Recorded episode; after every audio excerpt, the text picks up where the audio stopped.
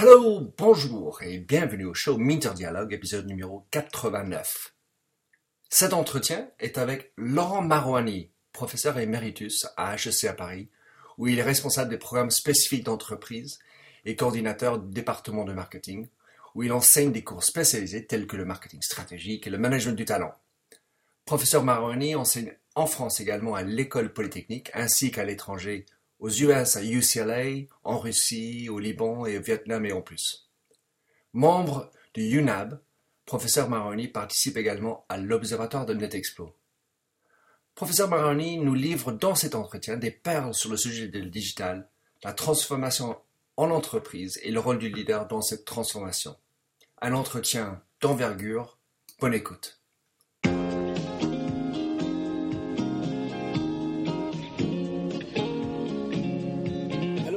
Et bienvenue sur l'émission radio téléchargeable Minter Dialogue où on parle des marques, de l'Internet et les nouvelles technologies. Je suis Minter Dial, votre compère pour cette émission radio téléchargeable, autrement dit un podcast. Je suis auteur du blog minterdial.fr où vous trouverez les show notes pour l'entretien qui suit, avec l'ensemble des sites et des liens cités dans l'émission. Si vous lisez anglais, j'ai également mon blog en anglais, themindset.com, T-H-E-M-Y-N-D-S-E-T. Plongeons alors dans cette nouvelle émission de Minter Dialogue. Bonjour Laurent. Bonjour. Dites-nous qui vous êtes et ce que vous faites.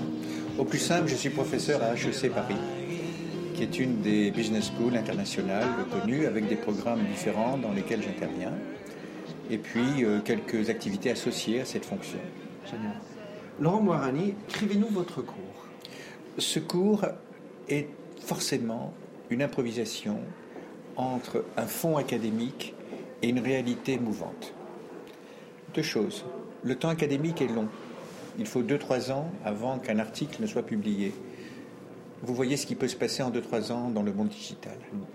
Autrement dit, mon cours inverse la rationalité par des faits présents, et à partir des faits présents, nous sommes largement aidés par NetExplo, nous interprétons avec la méthode, avec la théorie, et tentons d'anticiper les développements pour le futur, bien sûr, et revenons aux faits. La direction est inversée, mais nous restons quand même dans une approche scientifique.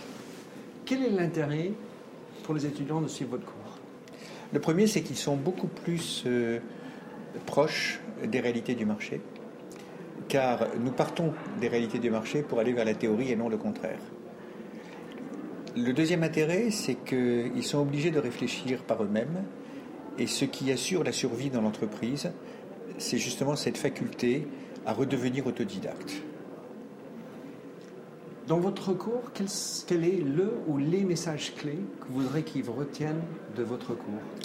Alors les messages clés que je voudrais que mes étudiants retiennent sont les suivants. Premièrement, le digital et l'économie en général explorent aujourd'hui un nouveau territoire qui est le corps humain. Ce corps humain prenant la succession de la terre, du sous-sol, des océans et de l'air. À partir du moment où nous postulons cela, nous avons une exigence éthique, morale, économique, technique, médicale qui converge et qui donne un sens très nouveau aux fonctions qui vont être exercées. Ceci est le premier message. Le deuxième message, c'est que le marketing n'est pas une technique, il le devient au stade opérationnel, mais il est d'abord une gestion de la valeur, du risque et du temps du client. Dans le digital, tout est bouleversé en matière de valeur, de risque et de temps. Nous sommes donc dans un marketing d'annonce de ce que sera peut-être euh, le 21e siècle, et je pense que c'est ce qui sera sûrement. Donc c'est une nouvelle forme de marketing C'est une évolution de la discipline. Euh, nous n'avons jamais défini le plombier par euh, le fer à souder. Nous ne pouvons plus définir le marketing par les 4 P. Votre cours, il est intitulé pourquoi est-il pratiquement impossible de faire un cours académique sur le digital qui soit à la pointe des événements? Comment est-ce que vous définissez le digital? Alors, comment définir le digital? Euh, En fait, vous savez, c'est comme le jazz. Euh, tout le monde le connaît et personne ne sait le définir. Mais on le reconnaît. Ce qui fait que la richesse du digital, c'est justement qu'il approche de plus en plus euh, encapsulé, masqué, au coin de la rue, et nous sommes sortis de l'époque où l'on posait sa caisse sur laquelle il y avait écrit digital rupture, nouveauté. Il est partout, nous devons le tracer, et il est soit un ennemi qui nous piège par rapport aux idées que l'on a, soit un allié qui va nous aider à l'accélération et à l'efficacité. Alors si c'est difficile d'enseigner le digital, selon vos titres en tout cas, comment est-ce que les entreprises sont censées s'y prendre, appréhender, voire apprendre digital deux choses me marquent dans euh, les relations que j'ai avec les entreprises. La première, c'est que des entreprises qui ne pensaient absolument pas avoir affaire au digital se trouvent confrontées à un problème de digital sans s'y attendre. Un exemple, une entreprise qui fournit euh, des armements, donc client militaire, veut passer au civil et adapter son offre à la consommation civile. Nous nous sommes rendus compte que ce qui était clé dans ce processus n'était pas tant la nouvelle forme de packaging que l'intégration d'un digital à tous les niveaux, distribution, commercialisation, définition, commande, et que la vraie révolution dans le passage du militaire au civil, dans l'introduction de nouveaux services, dans l'évolution d'une gamme, passait par le digital. Premier exemple.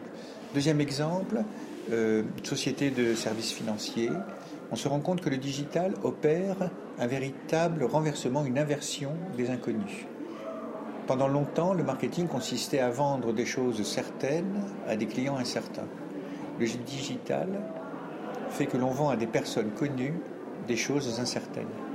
Cette inversion de la polarité de l'inconnu est une des révolutions de rupture que la banque, les assurances et bien d'autres sociétés de services doivent affronter aujourd'hui. Dans ce contexte, ça bouleverse les pratiques de management. Oui. Les pratiques, les conceptions, les réflexions et les positions individuelles de management.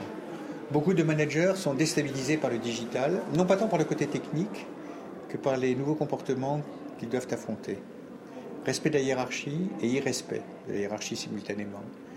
Confrontation avec des gens qui ne sont même plus digital natives, mais digital banal, tout à fait normal, habituel, face à d'autres personnes qui le sont beaucoup moins. Un autre rapport au temps, un autre rapport à l'instantanéité de la solution, un autre rapport à ce qu'on va appeler une solution à une question. De cela naissent des tensions, des confrontations qui seront le problème de la génération X, 42 ans, 43 ans, qui se trouvent coincés entre l'establishment managérial auquel ils vont accéder et l'arrivée de cette vague que j'appelle digital banal. Dans ce monde de digital banal, en tant que manager, hmm. faut-il être digital pour comprendre le digital? Ah, c'est une question euh, euh, philosophique. Euh, c'est une question qui relève du paradoxe du comédien. Faut-il vivre le rôle ou faut-il prendre du champ par rapport au rôle? Je crois qu'il est essentiel pour le manager d'être suffisamment digital pour pouvoir s'en affranchir. S'il n'est pas digital par ignorance, il, en souffrira. S'il est entièrement digital par facilité, il en mourra. Le manager doit à la fois être alerté de ce qui se passe au plus pointu du digital pour pouvoir justement prendre le champ, rééquilibrer et laisser la part à ce qui lui semble essentiel. Dans votre cours, Laurent, vous dites que c'est pas possible d'étudier tout le digital parce que c'est tellement vaste et ça prend mhm. tout. Mhm. Alors, comment est-ce qu'on peut segmenter ou qualifier les différentes parties du digital? Comment est-ce que vous arrivez à, à cartographier le digital? Alors, il en est, je crois, du digital peut-être comme des religions. Les grandes religions, où le digital important, c'est lorsque le discours peut faire l'objet d'interprétations à plusieurs niveaux de compréhension, chacun s'adaptant à son niveau. Pour les personnes les plus simples, quelques règles simples que l'on applique afin de ne pas être dans l'erreur.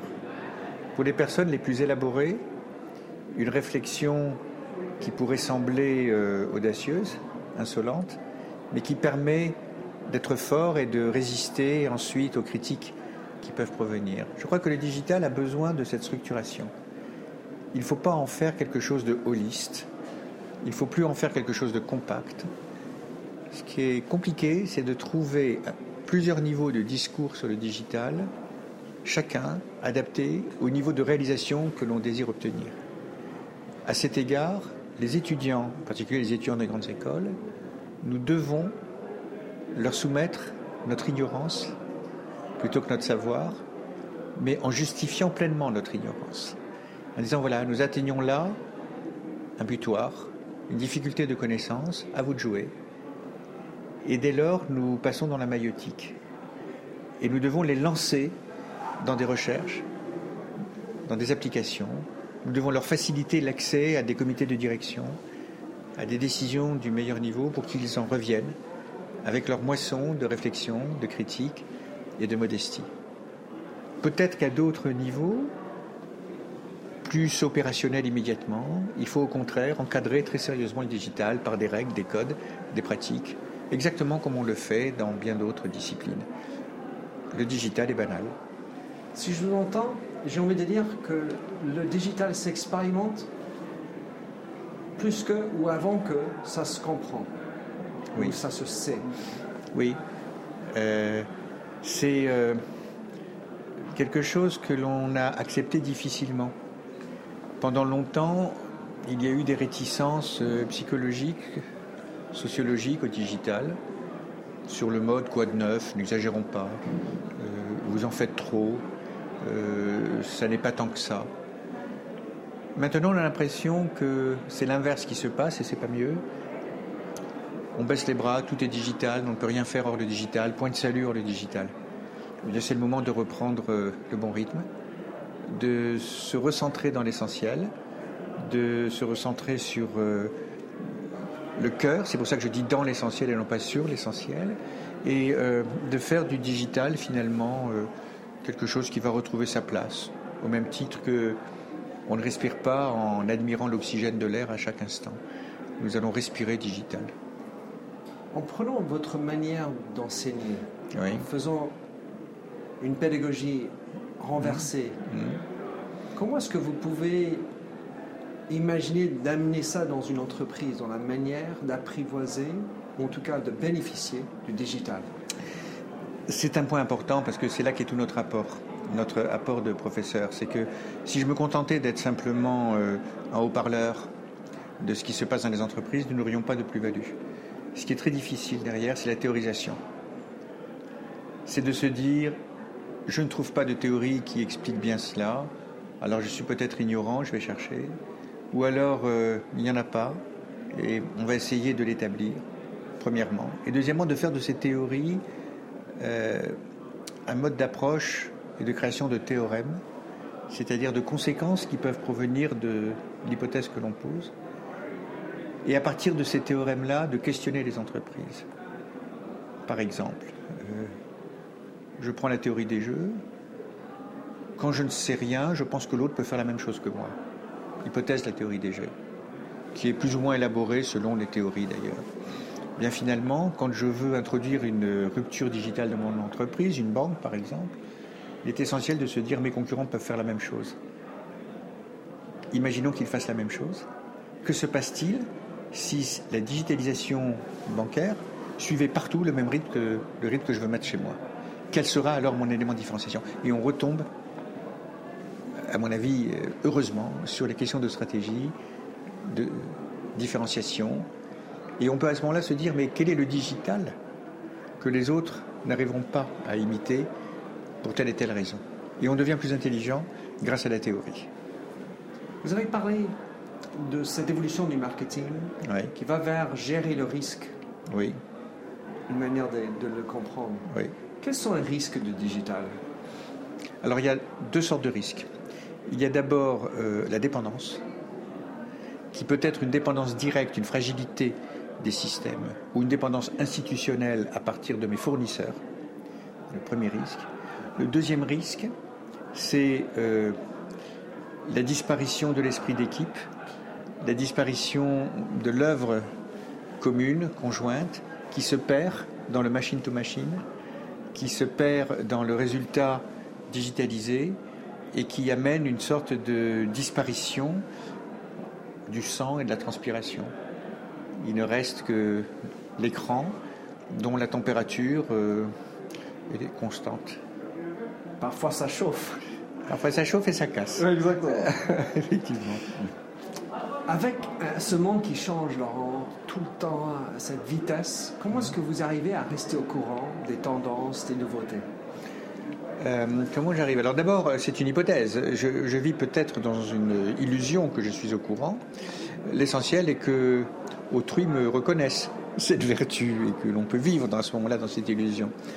Néanmoins, je crois qu'il y en a deux. D'abord, euh, par les étudiants que j'ai, qui ont typiquement 20 ans, 25 ans, euh, qui amènent des questionnements différents et qui m'obligent à m'y mettre. Deuxièmement, euh, la participation à un nombre limité d'événements choisis comme NetExplo, qui me force justement à regarder ces créations, à regarder ce qui se passe dans le monde. NetExplo joue un rôle essentiel puisque plus encore, je mets NetExplo en écho avec mes cours et je fais venir mes étudiants ici. Et on débriefe. Et on regarde. Et ensuite, on va voir les entreprises. Nous menons des cas réels avec mes étudiants sur le digital dans des entreprises et nous combinons ça avec NetExplo. Donc il y a un nombre très limité d'événements. La deuxième façon, c'est que je fréquente euh, les ingénieurs, les scientifiques, euh, pour savoir ce qui se passe, mais un petit peu partout. J'assiste à des cours au Collège de France, j'assiste à des conférences euh, très précises, mais sur bien d'autres domaines, sur le cerveau, sur... Et puis je, je prie le ciel que certaines m'éclairent sur ma propre ignorance ou me donnent des idées par induction. Je crois que c'est par la confrontation justement à, à, ceux qui savent sans le savoir, à ceux qui cherchent sans le vouloir, à ceux qui trouvent en recherchant et à ceux qui sont sur d'autres secteurs que l'on arrive à se dire il y a de la place là pour le, digital, car on peut le confronter à la société à tout instant. Typiquement la santé. Dernière question, Oui. Face au digital, dans ces nouveaux métiers, on va dire en tout cas peut-être dans un monde de management et ou de marketing, comment réussir la transformation digitale? Il y a deux transformations digitales. Il y a celle que j'appellerais de rattrapage. Nous avons pris du retard, nous devons nous mettre à l'heure. Pour cela, je leur recommanderais d'essayer de prendre euh, un tour de clé d'avance. Parce qu'au moment où ils auront fini le rattrapage, le monde aura un petit peu évolué. Donc il y a une petite part de pari, mais on ne se trompera pas trop. Ça, c'est la première, c'est la plus difficile. La deuxième, c'est de se dire, euh, nous allons raisonner avec une feuille blanche. Nous allons imaginer les hypothèses les plus extravagantes. Et euh, pour ce faire, on ne va pas partir dans un brainstorming euh, débridé. On va juste se poser une seule question. C'est euh, qui peut prendre notre place et de qui pouvons-nous prendre la place par le digital?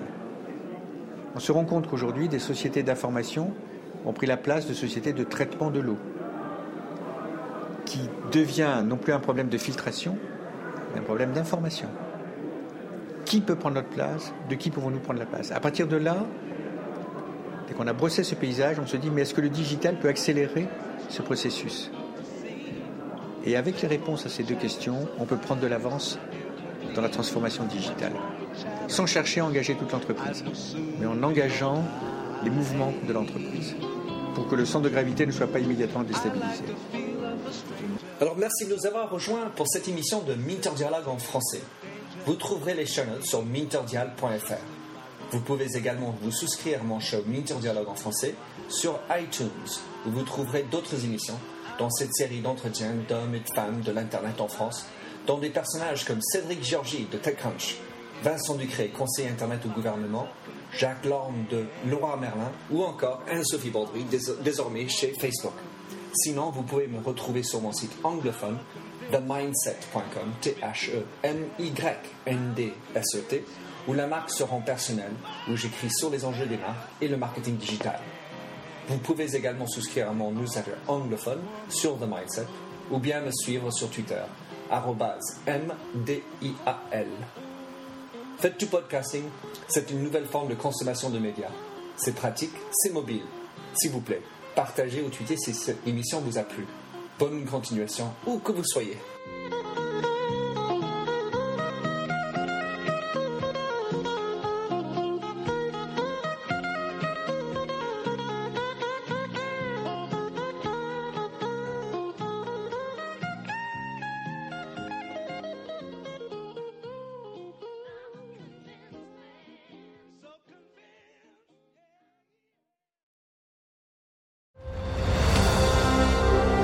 Ken Harbaugh, host of Warriors in Their Own Words, a podcast that presents the unvarnished, unsanitized truth of what we have asked of those who defend this nation. As a country, we need these stories more than ever. Stories from Americans who have borne the battle, including 30 year old remastered interviews with veterans from World War I recounting their time in the trenches of Europe, and with veterans from World War II, Korea, Vietnam, and from our most recent conflicts in Iraq, Afghanistan, and other battlefields Americans may never have heard of. Hear their stories by listening to Warriors in Their Own Words wherever you find podcasts.